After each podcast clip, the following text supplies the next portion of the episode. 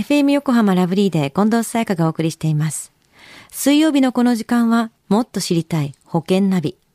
生命保険の見直しやお金の上手な使い方について保険のプロに伺っています。保険見直し相談、保険ナビのアドバイザー、中亀照久さんです。今週もよろしくお願いします。はい。よろしくお願いいたします。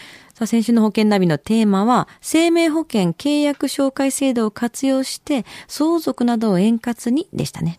はい、そうでしたよね。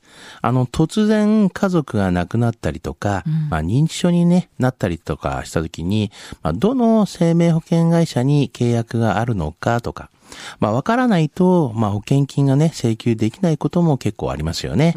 まあそんな時に一度の問い合わせで、まあ契約の有無をね、確認できるのが、まあ生命保険契約紹介制度ですと。まあそういうようなね、お話をさせていただきましたよね。とても便利な制度ですよね。はい。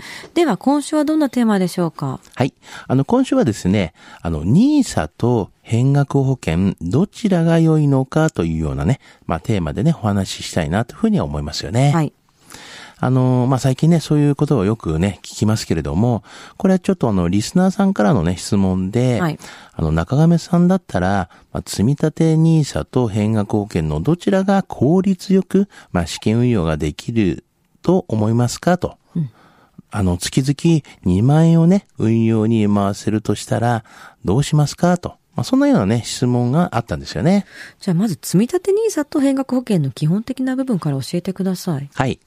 まず、まあ、積み立てのね、あの、NISA の、まあ、メリットっていうのをね、はいちょっと理解しておいてほしいんですけども、まあ、入り口の、まあ、視点では、まあ、投資信託の購入、まあ、手数料が、まあ、無料ですよね、っていうことですよね。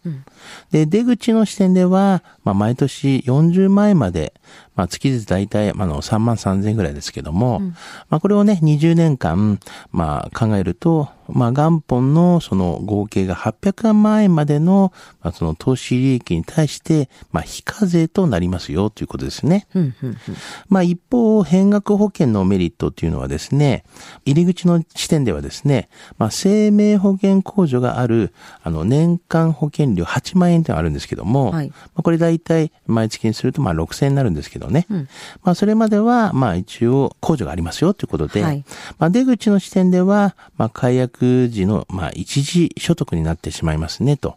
ただまあ一時所得のこの特別控除50万円っていうのがあるんですけども、はいまあそれをね、うまく利用することで、まあ非課税枠で受け取ることもできますよということなんですね。うんこの方は資金運用が目的だと思うんですけども、運用にポイントを置くとやっぱり NISA と変額保険ってどっちがいいんですか？はい。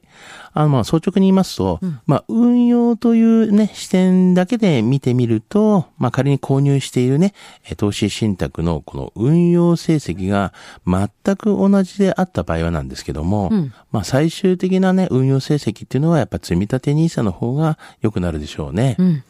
まあ、それは保険の場合は、まあ、保証に対するコストがね、かかっていますから、まあ、しかしながら、このコストに対して、まあ、この入り口の部分で、こう、生命保険料控除っていうのはね、利用できますのでね。まあ、ですから、まあ、共にね、メリットがあると思うんですよね。なんかちょっと角度がいろいろ違ってくるっていう意味では比べるの難しいですね。まあ、そうですよね。やっぱ同じもんではないんでね。そうですね。はいじゃあ、この基本を踏まえて、中亀さんはこのリスナーさんに何と答えたんですか？はい。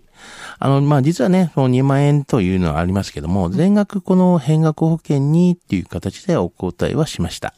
まあ、その理由というのがありまして、はいあの、まず、その、その他のね、生命保険、まあ、その方がね、入っている保険というのが、まあ、加入していない状態だったんですよね。はい。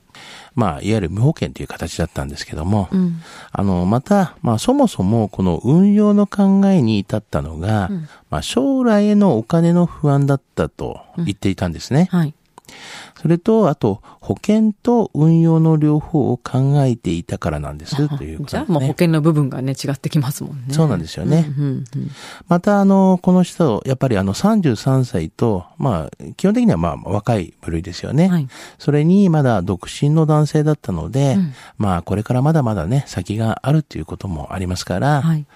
まあ、そういうことを考えていましたけど、で、一般的にね、考えると、まあ、運用や資金に、まあ、意識が行きがちなんですけれども、ね。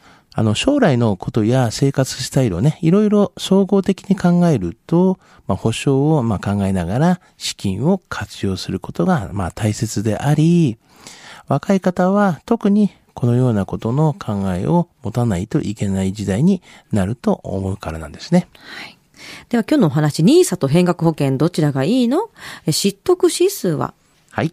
ズバリ98です。うんまあ、変額保険と積立 NISA の違いは、まあ、根本的にね、違うので、比較的には難しいと思います。うん、まあ、変額保険はあくまでもね、保険ですので、うん、まあ、保証がありきですよね。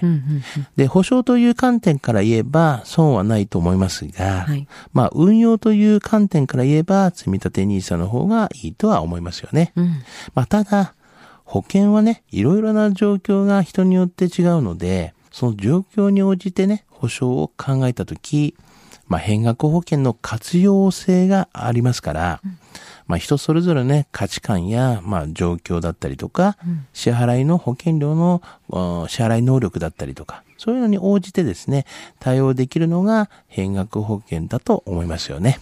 はい。さあ、そして今日の保険の話を聞いて興味を持った方、ぜひセミナーにご参加ください。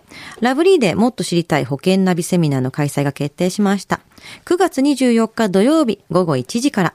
司会は私、近藤彩香が担当します。保険アドバイザーの中亀さんから保険の知識を学びましょう。